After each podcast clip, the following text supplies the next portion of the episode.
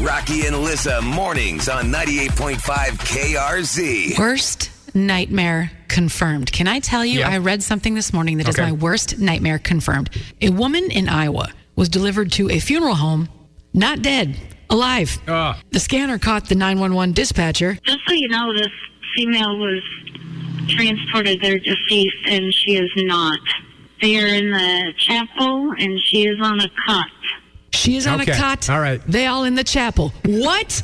this can happen?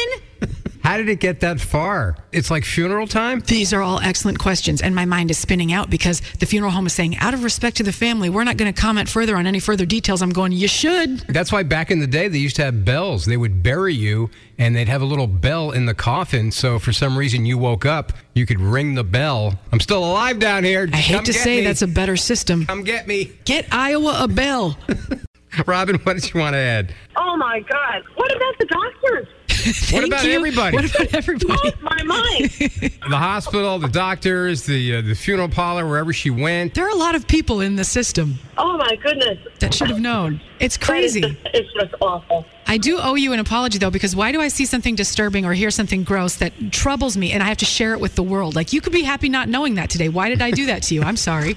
No, you, I mean, it, it just makes you think. Always carry around like an air horn just in case you wake up in a, in a coffin. It's like, Something. Psych. Thanks for calling the show, Robin. I'm the same way with my uh, germ alerts. I love sharing. It's one of the lessons That's I, true. I learned as a young child to share. It's not the best part of either of our personalities. Right. We hear something god awful and we want to share it with everybody. So if I make a necklace out of the KRZ megaphone and wear it every day, everywhere, No problem. that's why.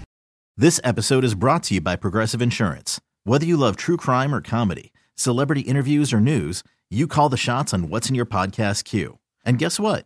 Now you can call them on your auto insurance too with the Name Your Price tool from Progressive. It works just the way it sounds.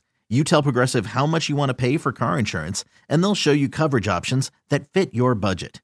Get your quote today at progressive.com to join the over 28 million drivers who trust Progressive. Progressive Casualty Insurance Company and Affiliates.